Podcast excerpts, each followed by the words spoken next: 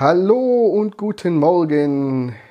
Ich bin wieder online heute. Ich darf euch dich begrüßen beim Frühstücksfernsehen, beim sechsten Live-Shot. Mein Name ist Chris. Ich bin Fotograf und Fototrainer. Und heute möchte ich euch einmal erklären, welches Kameraformat ihr für welche Art der Aufnahme verwenden solltet, könnt, dürft, müsst. Es ist immer eine sehr spannende Diskussion zuzuhören, wenn man fragt, welches Dateiformat verwendest du? Verwendest du JPEG? Verwendest du RAW?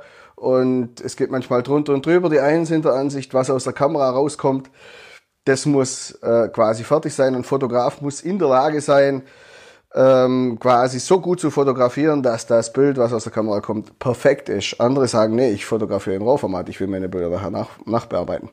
Das sind zwei Philosophien, die so täglich ab und an aufeinandertreffen.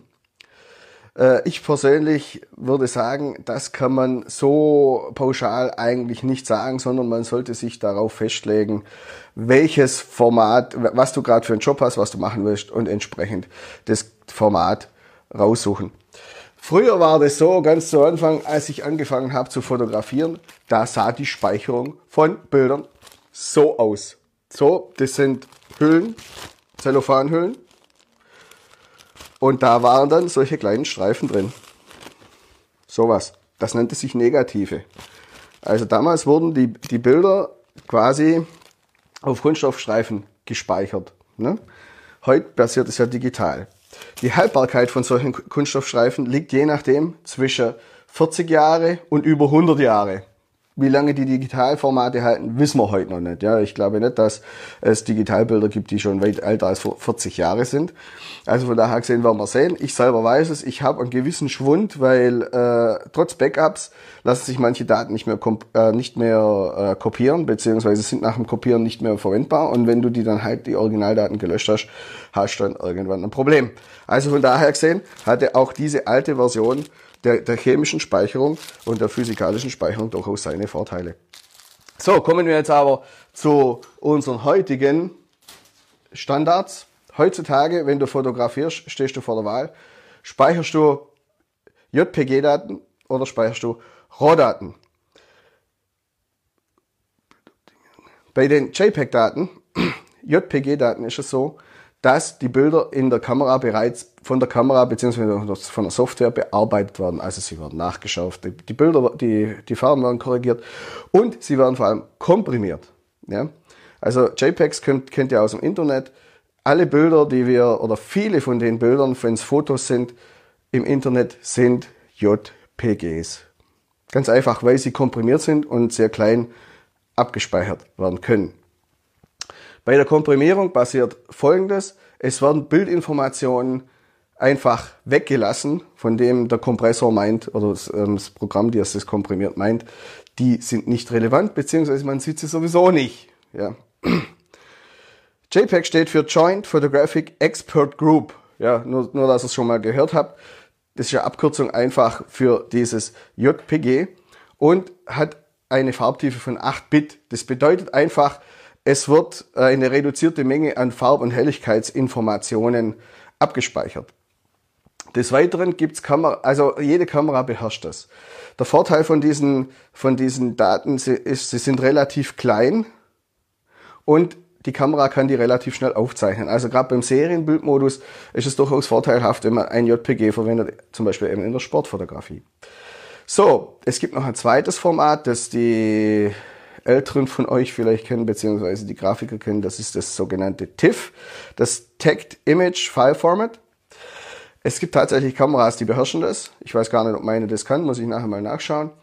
Ähm, das ist ein Zwischending zwischen dem RAW-Format und dem JPEG. Also man kann diese Daten relativ diese Bilddaten relativ unkomprimiert abspeichern. Man kann sie äh, mit 8-Bit oder mit 16-Bit Farbtiefe abspeichern. 16-Bit heißt einfach, ich habe viel, viel mehr Farb- und Helligkeitsinformationen im Bild und ich kann die Kom Kompression verändern. Kann ich beim JPEG in der Regel auch, aber diese Bilder lassen sich dann noch besser bearbeiten. Nachteil von den Bildern ist, sie waren sehr, sehr groß. Das ist der Punkt, darum waren die ist das jetzt auch kein so sonderlich übliches Format. Das üblichere Format, was so benutzt wird, ist das RAW-Format oder RAW-Format. Ja? Jeder Kamerahersteller hat ein eigenes. Und ihr kennt es alle, das wird hier abgespeichert. Ja. Und je nachdem, was er für eine Karte hat, für eine Kamera, welche Qualität, das entscheidet über die Geschwindigkeit des Bildes, äh, der, der, der Geschwindigkeit, wie schnell das abgespeichert wird. Zusätzlich natürlich noch über die Software, die in der Kamera läuft. So, jeder Hersteller hat im Prinzip sein eigenes RAW-Format. Canon hat CR2, Nikon hat NEF, Olympus hat ORF und Sony hat ARW. Ja? Das führt natürlich dazu, dass jedes Programm, mit dem ihr die Bilder nachher bearbeiten wollt, diese, äh, diese Rohformate äh, versteht oder verarbeiten kann.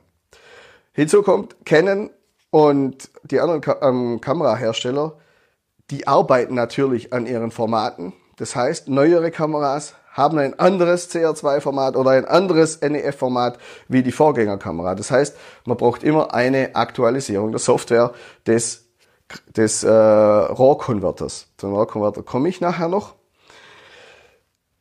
Es wäre jetzt natürlich nicht dumm, wenn man ein Standardformat hätte, das für alle Kameras gilt. Auf diese Idee kam auch schon Adobe kennst du vielleicht. Adobe ist der Hersteller oder der Programmierer von äh, oder Vertrieb für Photoshop und Lightroom zum Beispiel, aber auch After Effects und andere Tools, die man im professionellen Grafikbereich verwendet. 2004 haben die ein neues oder ein anderes Format ähm, veröffentlicht beziehungsweise bereitgestellt, das DNG-Format, das Digital Neg Negative oder das digitale Negativformat.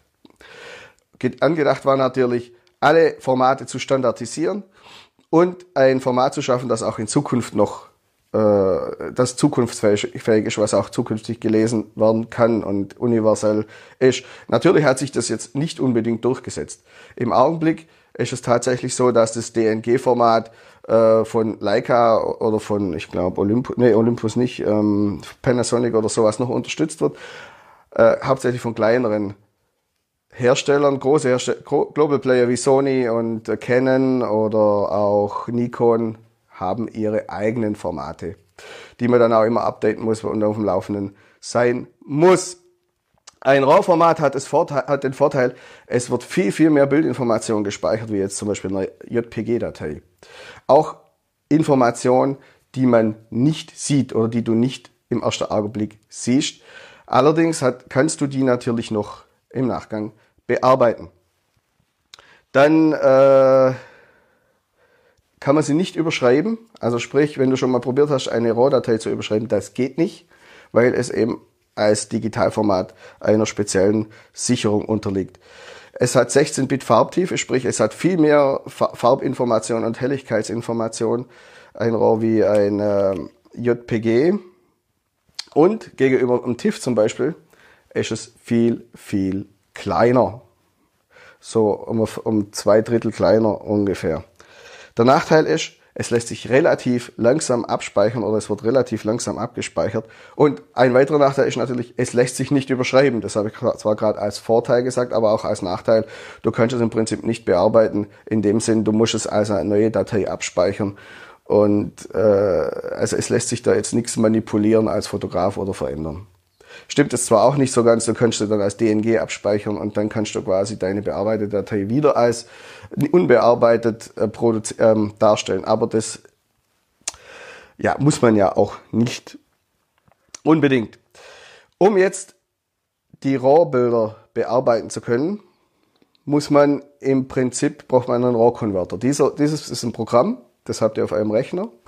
Das stellt in der Regel äh, der Hersteller bereit. Es gibt aber auch ähm, Konverter wie Lightroom, kennst du vielleicht, oder Capture One und diese ganzen Dinge kennen, hat einen eigenen.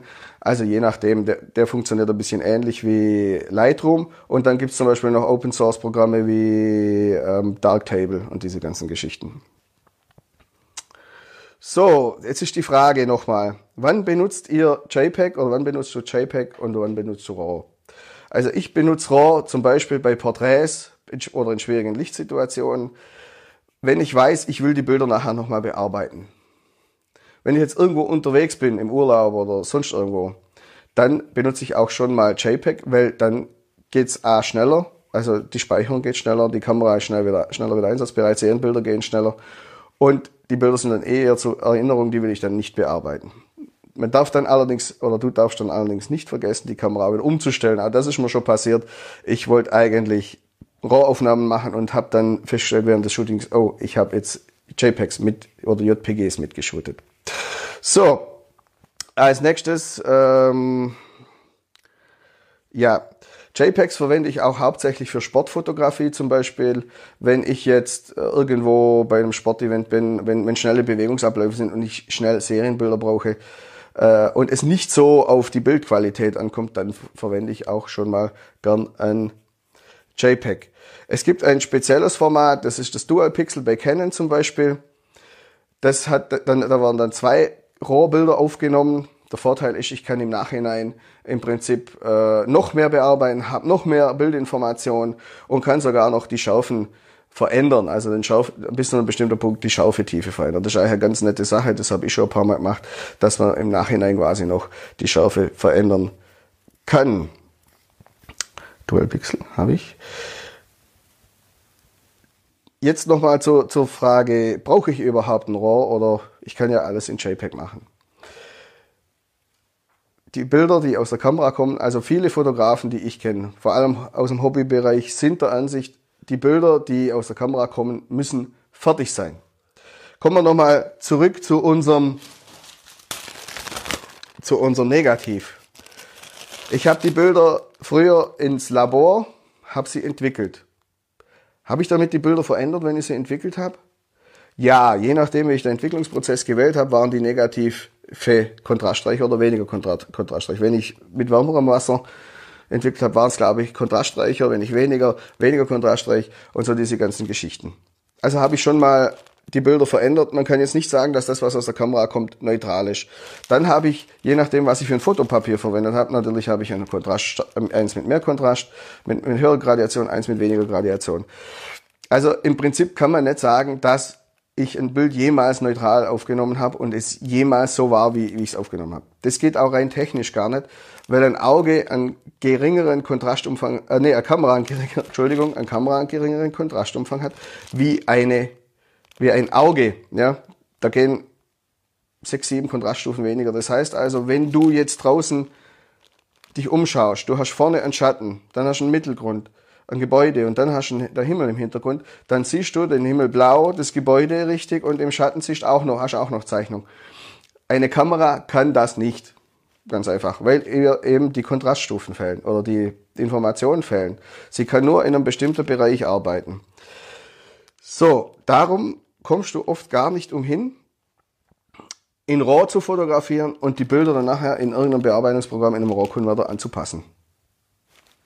Das ist meine Ansicht zu diesem ganzen Thema. Also zu, zu denken, okay, äh, ich nehme ein JPEG, äh, das sieht dann gut aus, ist schwierig, ich kann es nicht mehr bearbeiten. Ein Fotograf muss das können, nee, muss er nicht, weil seine Ausrüstung ja schon mal unzulänglich ist. Aber auch hierzu gibt es gibt's ein ganzes Kapitel, ein sehr ausführliches in meinem Podcast Erlebnisfotografie. Da weise ich jetzt regelmäßig darauf hin. Also wenn es euch interessiert, wie das genau ist, könnt ihr euch da nochmal reinhören. Ja? Also das ist schon mal das eine. Also meines Erachtens gibt es keine objektive Abbildung eines, eines Bilds oder einer Szenerie, die ihr vor der Kamera habt. Die gibt es einfach nicht. Und ihr könnt sie dann auch noch, es spricht dann nichts dagegen, die auch entsprechend anzupassen. Wenn euch diese Bildinformation nicht reicht, gibt's im gibt's noch mal eine Möglichkeit mit RAW. Und zwar eine HDR-Aufnahme. Sprich, ihr macht eine Belichtungsreihe und rechnet die dann nachher zusammen. Das ist dann